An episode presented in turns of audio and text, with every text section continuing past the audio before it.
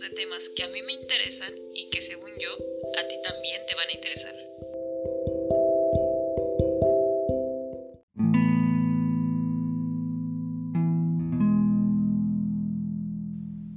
Lo que voy a contar lo he tenido escondido debajo de mis resentimientos más profundos y de mis recuerdos más dolorosos. No obstante, he decidido sacarlo de ahí y ponerlo en palabras porque es una manera de limpiar ese espacio sucio de mi corazón. Donde hay una herida sin sanar, se corre el riesgo de heredar ese dolor y ahora que nació mi hija, he decidido liberarme de ese peso para que ella no reciba de mí resentimientos inútiles y que la hagan recorrer el camino de la existencia con cargo que no les pertenece. Por eso hablaré de él, de mi padre. Hace ocho años lo enterré vivo en mi memoria. No quise volver a saber de él. Han sido ocho años de llorar bajo la regadera para que nadie me escuche, de caminar por las mañanas acompañada de mi perro, mientras lágrimas inconscientes resbalan por mis mejillas. Ocho años de preguntarme una y otra vez por qué hizo lo que hizo y con quién lo hizo. Por eso he decidido dar fin a todo esto, porque tener en mis brazos a mi bebé me ha simbrado y me he dado cuenta de la gran responsabilidad que es invitar a habitar este mundo a un ser humano, al que no solo le debo dar las condiciones físicas adecuadas para su desarrollo, sino un entorno emocional sano que le permita crecer feliz. Hace 32 años, mi padre Mauricio Grajales me tomó en sus brazos por primera vez. Soy hija única, producto de su matrimonio de 24 años con Elena Montiel, mi mamá. 24 años permanecieron juntos y vivimos una historia familiar típica, aparentemente normal. Mi papá es un reconocido cirujano especializado en columna. Vivimos siempre en una casa heredada de mi abuelo paterno, en una de las colonias de clase alta de la capital del país. Estudié en colegios caros y vestí ropa fina. No supe lo que era un no de su parte. Mis caprichos o antojos eran cumplidos. Era su consentida, su muñeca, como él me decía. Crecía sentada sobre sus piernas mientras escuchaba música clásica en su despacho o en su consultorio, caminando por los pasillos del hospital privado del cual era socio, sintiéndome la princesa del doctor Grajales, la dueña del mundo y creciendo bajo el manto protector de ese hombre guapo, talentoso y admirado. Mi madre es una mujer que dedica hasta el día de hoy mucho tiempo en su cuidado personal y es activa en la sociedad. Su vida pasa entre la peinadora y los desayunos altruistas con sus amigas, la mayoría de las esposas de médicos conocidos por mi padre. Nuestro mundo era poco complicado. Había un padre que era excelente proveedor y exitoso y una madre sofisticada y educada para ser la compañera de un hombre como él. Reconozco que fui una niña mimada y que mi padre era mi superhéroe. Todos los adjetivos positivos posibles para describir a un hombre los usé para describir a mi papá. Guapo, fuerte, inteligente, decidido, sabio, cariñoso, protector, elegante, talentoso, trabajador, dedicado, amoroso, consentidor, juguetón y más.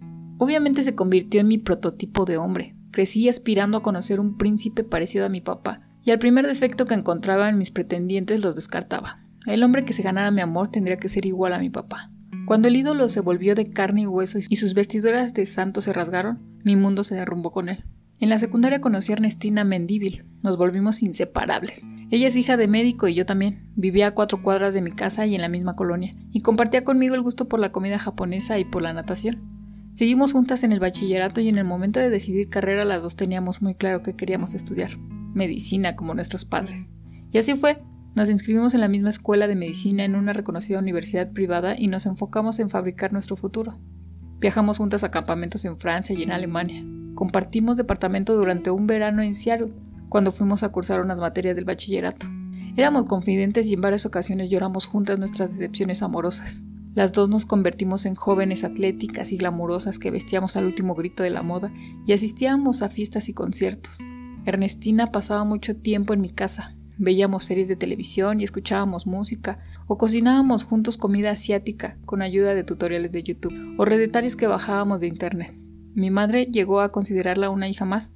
Ernestina llegaba a mi hogar y abría el refrigerador o asaltaba la alacena como si estuviera en su casa propia. Cuando salía de viaje con mis padres, mi mamá siempre le compraba un regalo y se lo daba a nuestro regreso. Los padres de Ernestina hacían lo mismo conmigo. Me estimaban mucho y yo también me sentía una hija más en casa de ellos. Nunca me percaté de que dejamos de ser dos adolescentes que corrían por el jardín correteando mariposas mientras mi padre tomaba un cóctel junto a la alberca. Nunca me percaté de que ya éramos dos mujeres tomando el sol en bikini mientras mi padre tomaba su trago ahí a un lado de nosotras. Entramos a la universidad y algo comenzó a cambiar entre Ernestina y yo. Comenzó a alejarse de mí y a poner pretextos para no acompañarme a algún evento o para estudiar conmigo por las noches en mi casa. A veces le mandaba mensajes de texto o por WhatsApp y no los respondía, ni siquiera los veía. Eso era muy raro entre nosotras. Lo atribuía a la carga pesada que comenzamos a tener en la escuela, a las tareas y a las actividades distintas como estudiantes de medicina. Antes de entrar a la universidad, decidimos tomar todas las clases juntas. Sin embargo, para el segundo semestre ella decidió tomar materias con profesores en otros horarios distintos a los míos, como si no quisiera estar mucho tiempo conmigo. Lo seguía atribuyendo a que tal vez había llegado la hora anunciada y que cada una buscaría encontrar su futuro a su manera. Seguíamos tomando café o saliendo a algún bar una vez por semana. Ya no era a diario como antes, pero la vida había cambiado y las rutinas también. Yo confiaba en que nuestra amistad era indestructible y que persistiría a lo largo del tiempo y resistiría todo. Todo menos eso. Eso que sucedió lo relato con un nudo en mi garganta y un dolor en el vientre. Ese mismo nudo que se deshace en lágrimas bajo la ducha y se convierte en colitis por las noches. Ese nudo que quiero deshacer y ese vientre que quiero liberar del dolor escribiendo esto. Una noche que salimos juntas a un bar comenzamos a hablar sobre los hombres. Recuerdo que yo le hablé de un par de pretendientes que andaba detrás de mí y ella me escuchaba a medias porque la mitad de su atención estaba constantemente en su celular. Le pregunté si ella estaba saliendo con alguien y me dijo que había un hombre del que sentía se estaba enamorando profundamente. Cuando le pedí que me enseñara una fotografía se puso nerviosa y me dijo que prefería hacerlo después, cuando ya se concretara algo con él. Además de que no quería que yo la criticara porque se trataba de un hombre mayor. Me sorprendió que saliera con alguien mayor y que además me dijera que no me burlara de ella, puesto que entre nosotras jamás había existido ningún tipo de burla, y menos cuando se trataba de nuestros sentimientos por algo o por alguien. La misma situación se repitió dos semanas después, cuando salimos otra vez a cenar, ella escuchándome a medias y la otra mitad de su atención concentrada en revisar su celular periódicamente. Esa noche me dijo que tenía que irse, dejó su parte de la cuenta sobre la mesa y salió del restaurante apresurada. Ya era tarde y me parecía extraño que tuviera que ir con urgencia a alguna parte a esas horas. Pero no pregunté más, pensé que ya tendríamos la oportunidad más adelante de hablar con calma sobre sus comportamientos tan raros de los últimos meses. Ernestina ya nos tiene olvidados, comentó mi madre mientras los tres cenábamos en la cocina un sábado por la noche. Sí, ¿verdad? He estado rara últimamente, respondí tratando de compartir con mi madre mi preocupación por su alejamiento. ¿A dónde van a querer ir en Semana Santa de vacaciones? preguntó mi papá, dándole inesperadamente un giro a la charla como si quisiera evitar hablar de mi amiga. ¿Tú no la has visto, Mauricio? insistió mamá. No, ¿por qué tendría que verla? Debe de estar ocupada con la escuela. Estudiar medicina demanda mucho tiempo. ¿O no, Samantha? dijo mi padre con un tono de voz que intentó restar importancia a la pregunta de mi madre. Asentí con la cabeza y me levanté de la mesa. Estaba cansada y tenía sueño. Esa noche no pude dormir bien. Algo se había instalado en mis entrañas, como si mi sexto sentido me hubiera inculcado un misterioso temor, una enigmática sospecha se había incrustado en mi vientre. Un par de semanas después, vi en el Facebook de Ernestina una selfie que se tomó en el interior de un vehículo. Me llamó la atención el respaldo del auto. Era idéntico al respaldo del automóvil de mi padre, y ese auto era único. Se trataba de un Audi TT, que él mismo mandó tapizar con la armadora, piel gris con un remache rojo en las orillas, algo poco común. La sospecha se alimentó de golpe y me puse a stalkearla. Entonces me di cuenta que tenía a mi padre agregado entre sus contactos. Se me hizo muy extraño eso porque mi padre usaba poco el Facebook y tenía agregados a su mayoría colegas o familiares, pero a mis amigos no acostumbraba tenerlos en su red social. Seguí buscando y me di cuenta de que mi madre no la tenía. Y hubiese sido más normal que los tuviera los dos. Mi madre usaba más Facebook que mi padre. Me pareció muy raro. Cuando le pregunté a Ernestina, se puso nerviosa y me explicó que lo hizo porque tenía que preguntarle de emergencia algo de una tarea y creyó que sería más fácil por ese medio. Le dije que me hubiera llamado para preguntarle por teléfono y yo le hubiera proporcionado su correo electrónico, pero cambió de tema y evadió las preguntas que le hice. Entonces la sospecha se convirtió en obsesión y comencé a buscar y dicen que el que busca encuentra. Decidí a sacar esa espina llena de duda de mi corazón. Falté a clases y me dediqué a vigilar a mi amiga desde lejos. Sin importarme las consecuencias en la escuela, decidí dedicar más allá de mi tiempo libre para seguirla y observarla desde lejos. Constaté que pasaba mucho tiempo en el celular, que salía de clases y no se iba con sus compañeros a ninguna parte. Subía a su auto y se iba a dirección contraria a su casa. Entonces decidí seguirla, y la duda se desvaneció se detuvo fuera de un edificio de departamentos en la colonia Roma, un edificio que yo conocía a la perfección, porque dos de los departamentos eran propiedad de mi papá. Tuve que irme de ahí, pero me di a la tarea de llegar al fondo del asunto, deshacer la madeja de interrogantes que agobiaron mi cerebro desde esa tarde. Llegué a casa y me puse a buscar las llaves del edificio. ¿Dónde están las pinche llave. Ah, aquí está. Encontré también copia de las llaves de los dos departamentos que eran propiedad de mi familia. Así fui como los descubrí. Tres días después, volví a seguirla hasta el edificio y entré después de ella. Por el número de piso en el que se detuvo el elevador supe a cuál de los dos iba. Subí y los encontré, desnudos y en la cama, revolcándose encima de mi dolor, de mi confianza, de mi amor por los dos. Mauricio Grajales cayó del pedestal donde lo puse. El ídolo se derrumbó. Al superhéroe se le cayó la capa. El dolor fue profundo y lacerante. Mi padre destruyó mis recuerdos felices de infancia, de adolescencia. Destruyó mi amistad con Ernestina. Hoy que escribo esto, no sé si realmente pueda llamar amiga a alguien que hace lo que ella hizo. No tuvieron tiempo de vestirse antes de que yo saliera de ahí con el corazón desgarrado. Vagué por la ciudad durante horas en el auto, llorando sin consuelo y sin rumbo. No quería llegar a mi casa, no quería ver a mi madre. Imaginaba el sufrimiento de ella al enterarse de lo que había entre Ernestina y mi padre. Me enamoré, nos dijo con voz llena de determinación. Mi madre y yo estábamos sentadas frente a mi papá en el salón principal de la casa, por primera vez en mi vida vi a mi madre perder la compostura y dar gritos llenos de dolor insultando a mi padre con palabras que desconocía que ella usara. Jamás le había escuchado utilizar semejantes expresiones desde poco hombre o hasta hijo de puta. Fue una noche oscura, en la que en la penumbra de esa sala vimos desbaratarse la historia de la familia perfecta y observamos a mi padre como una bestia que sucumbía ante los mandatos del deseo y la carne. Con ella, con mi mejor amiga. La mansión Grajales se vendió y mi madre se fue a vivir a un penthouse en las lomas. Yo me fui a terminar mi carrera al extranjero. Ernestina abandonó la universidad y se casó con mi padre. Y la vida siguió, porque así es la vida, no se detiene, y el tiempo es su aliado más valioso, ese que diluye los hechos y convierte en imágenes borrosas los recuerdos dolorosos. Pero los recuerdos habitan en la memoria del corazón. Mientras hacía el internado conocí a Juan Pablo, un argentino amable y con agallas, decidido a convertirse en un gran cirujano pediatra. Yo me incliné por la medicina interna. Decidimos casarnos al año del noviazgo y hasta el momento siento haber tomado una de las mejores decisiones de mi vida.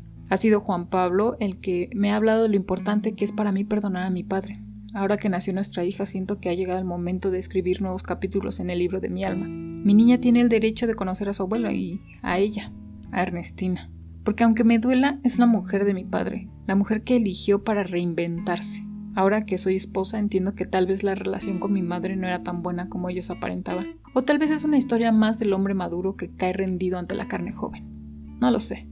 Solo ellos saben en el fondo que habita en las entrañas de su matrimonio. Y solo mi padre sabe lo que lo llevó a elegirla a ella, precisamente a ella, a mi mejor amiga. Con el paso de los años nos hemos enterado de otras personas o por familiares de que llevan un matrimonio feliz. Ernestina dio a luz a un varoncito hace cuatro años. Se la pasan juntos y ella acompaña a mi padre a todas partes. Ella es la que ha estado a su lado cuando ha recibido reconocimientos o cuando ha estado enfermo. Juan Pablo me dice que si fue mi mejor amiga tantos años no debe ser tan mala persona y que mi padre tampoco. Que así son las historias inesperadas del destino y que aunque haya dolido, así tenía que ser. Mi madre también ha empezado a rehacer su vida. Tiene un novio alemán que la ha vuelto a hacer sentir como una adolescente. Se ha pintado el cabello y ha regresado al gimnasio. Ha vuelto a sonreír He sido yo la que me he estado meciendo en el columpio del rencor todos estos años, y ha llegado el momento de bajarme. Me abrió la puerta Ernestina, vestía un traje sastre blanco de lino y con el cabello corto. Se le llenaron los ojos de lágrimas cuando me vio, me dio un temeroso abrazo al que respondí con recelo, y detrás de ella apareció él, con más años, con más canas, más delgado, igual de guapo, con la misma sonrisa encantadora que mataba mis miedos por las noches cuando le tenía miedo a la oscuridad me abrigó con un abrazo en el que sentí una mezcla de ternura y dolor, como si en ese silencio contacto físico me dijera, yo también sufrí, a mí también me ha dolido. Detrás de mí, Juan Pablo cargando a nuestra hija, entonces vi a mi padre dirigir la mirada hacia ellos y los ojos se le llenaron de agua. Los abrazó en un solo para después pedirle a mi esposo que le cediera la niña. Tomó a mi hija en sus brazos y se sentó en el sillón. La besó mil veces en un minuto, como si en cada beso quisiera recuperar a su propia hija, esa que la traición alejó de su corazón. Lo vi mirarla como el feligrés que observa con devoción a Jesucristo, con su amor desmesurado de abuelo, y entonces se desbarató mi rencor. Lo escuché sollozar y repetir una y otra vez gracias, hija. Gracias, gracias, gracias. Maura hoy cumple seis meses y su abuelo viene a verla cada semana. A veces viene solo y en otras lo acompaña Ernestina. La puerta de mi casa estará siempre abierta para mi padre y su nueva familia. ¿Por qué le he cerrado la puerta al rencor? porque quiero ser libre de espíritu para criar a mi hija con el amor. Mi madre lo ha comprendido porque ella se ha vuelto a enamorar y también vive una época de reconciliación con la esperanza. He podido convivir con Ernestina en paz sin intercambiar frases de reproche, siendo cordial. Nuestra amistad nunca se recuperará de algo así, pero la he perdonado. Aunque sé que jamás volveremos a ser las amigas que un día fuimos. Ese día que mi padre tomó entre sus brazos a mi hija y vi el amor desbordarse hacia ella con sus ojos, recordé también lo mucho que mi padre me ama y ese día vi con ojos limpios de resentimiento como mi superhéroe recuperó su capa. Bienvenidos a la reseña. ¿Qué tal? ¿Cómo estuvo ese capítulo de nuestro libro que se llama Cuando papá lastima de Rayo Guzmán? Vaya historia, ¿no? Eh, a pesar de que desde el inicio como que ya se ve por dónde figura la, la culminación de la historia, creo que aparte lo más sorprendente de eso es que después ella realmente lo perdona. Bueno, o sea, después de ocho años, ¿no? Y hasta se me hace poquito. Pero, híjoles, qué difícil, qué difícil está esta historia. Y quiero hablar de este libro porque, bueno, dado que Estamos en fechas del Día del Padre. Creo que está muy ad hoc este libro y está fuerte este libro, ¿saben? Yo creo que tiene, si no mal recuerdo, un año que lo leí y me interesó mucho, primero porque estaba gratis. y yo nunca le voy a decir que no a un libro gratis. Y de hecho estaba en electrónico, entonces yo apenas tenía mi Kindle y dije, ah, lo voy a bajar y lo voy a leer. Híjoles, no, no, no. Cada historia que viene en este libro, porque realmente es una recopilación de personas que le mandaron sus historias a Rayo y ella pues hizo este conjunto y lo publicó. Híjoles, yo cada vez que leía uno, digo, hay unas más, ¿cómo les diré?, más fuertes que otras, pero sobre todo porque yo estaba también en una época en la que pues no la llevaba muy bien, ¿no? Y digo, no la llevaba muy bien, no es porque ahorita esté súper genial, pero sí yo traía una onda ahí muy rencorosa. Entonces sí, cada vez que leía una historia es así como, oh my god, no soy la única, ¿no?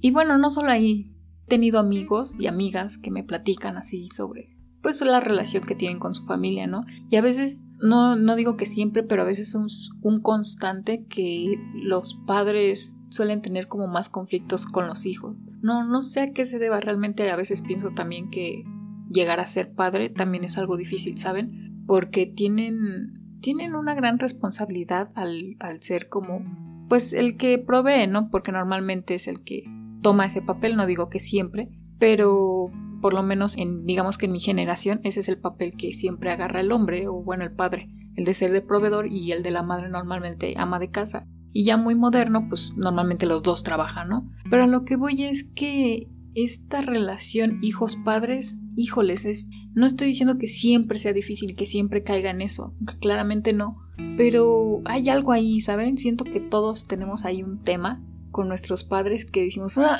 que en algún momento o en algún punto de nuestra vida se nos complicó con ellos, ¿saben? Que no, no entendemos del todo por qué se comportan así. Y creo que realmente nunca lo vamos a entender hasta que estemos en ese papel. Pero Sí, así están de crudas las historias en este libro, fíjense, en este libro que realmente no es muy grande, digo, nunca tengo el dato a la mano, pero miren, tengo la Kindle y ahorita nos vamos a ver cuántas páginas son.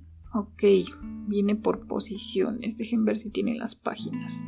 No, no, no, no, nada más vienen posiciones, pero miren, yo creo yo le doy como 100 páginas, yo creo, es muy delgadito y aparte está muy chiquito. Y yo creo que por capítulo, no sé, son 10, 8 páginas. Se va muy rápido el libro porque pues prácticamente esto es chisme, amigos. de por sí todos los libros son chismes, pero este realmente son vivencias de personas que han tenido conflictos con sus padres, ¿no? Este es, por ejemplo, ahora sí que sí los spoileé con este capítulo porque con este abre el libro, pero hay uno que me resuena mucho, recuerdo yo, y se los voy a platicar así muy en general, lo tienen que leer porque hay muchos detalles, obviamente, en cada historia, pero hay uno donde igual una, una niña siempre esperaba a su papá en la banqueta, siempre, todo el tiempo. Y por azares del destino se va. Ella nunca sabe por qué. Su hermano y su mamá, pues obviamente se quedan como con el negocio familiar y ella no sabe qué está pasando, ¿no? Pasan los años, nunca saben de él. Desapareció como si se lo hubiera tragado la tierra, hasta pensaron que pues había muerto. Ya los estoy spoileando de nuevo, pero a lo que voy es que de alguna forma ella, por su profesión, lo vuelve a ver pero no en las mismas condiciones o en las mejores condiciones en las que ella quisiera.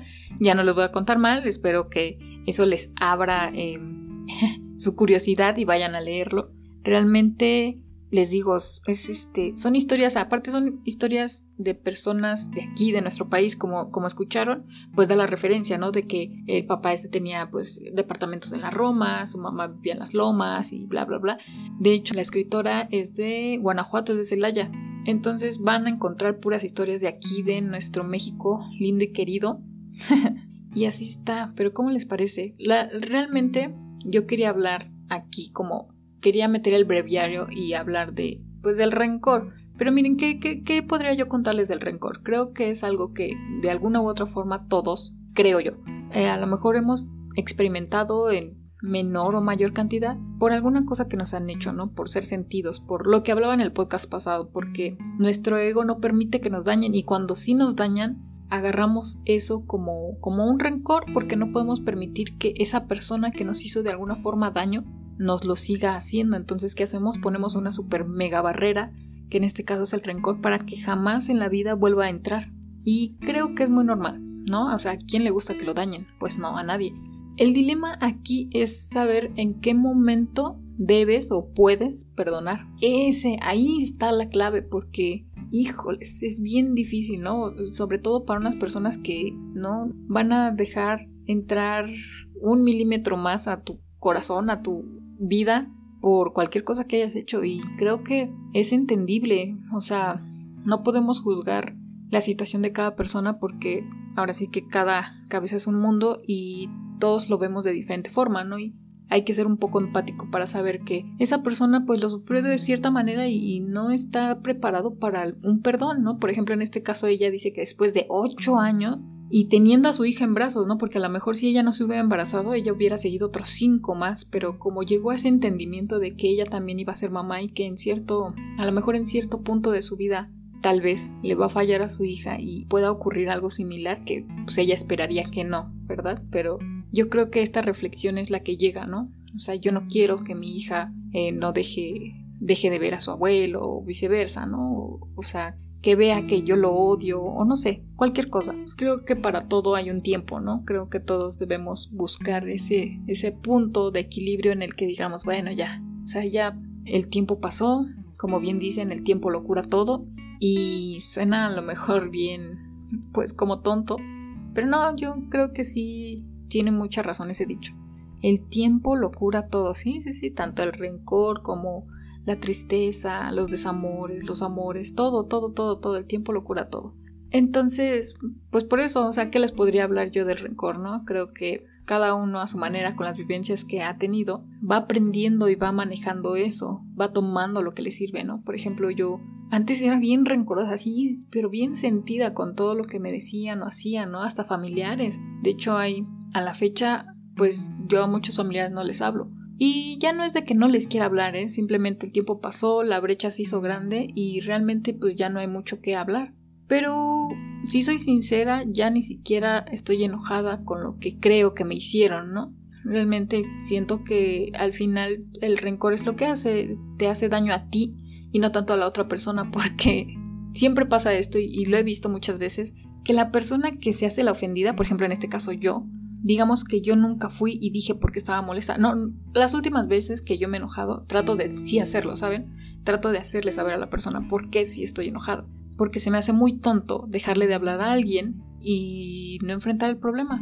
Y por una malinterpretación, porque eso es lo que pasa, malinterpretas algo y te haces el ofendido te haces el ofendido, ni siquiera vas a preguntar, ni siquiera le dices, oye, ¿sabes qué? No me gustó que hicieras esto y pues la verdad eh, no se me hace como de amigos, ¿no? O no sé. No, nada más guarda silencio, te haces el ofendido y listo. Y creo que esa es la forma más tonta de perder una amistad. Eh, es una forma muy tonta también de cerrarte y porque al final no estás comunicando nada, no estás, no estás arreglando nada, ¿no? Ni siquiera el enojo funciona porque a lo mejor la otra persona dijo, mm, me dejó de hablar. ¿Por qué? ¿Quién sabe? Pues si él no me quiere hablar, pues yo no le hablo y lo mismo que decía la otra vez yo, ¿no? Con el ego. Y por egos, pues no se va a arreglar nada. Entonces, eh, yo creo que ahí puedo hilar un poco, ¿no? Con el ego vamos, o dependiendo más bien de, de tan grande es el ego, es el momento en que empezamos a armar nuestro pequeño rencor. Y de ahí el tiempo va haciendo que, pues, de alguna forma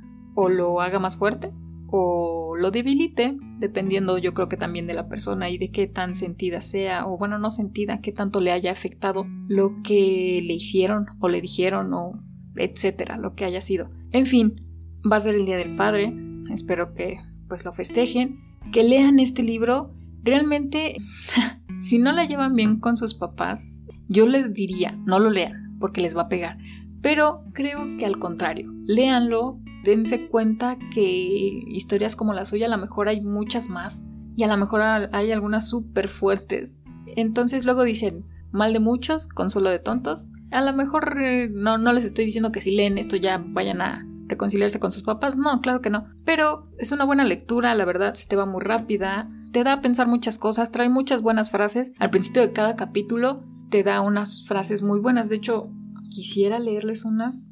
Sí, sí, sí, de una vez que andamos aquí. Por ejemplo, aquí...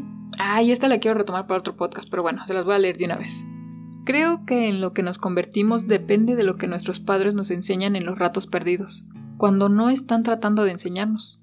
Estamos formados por pequeños trozos de sabiduría. Humberto Eco.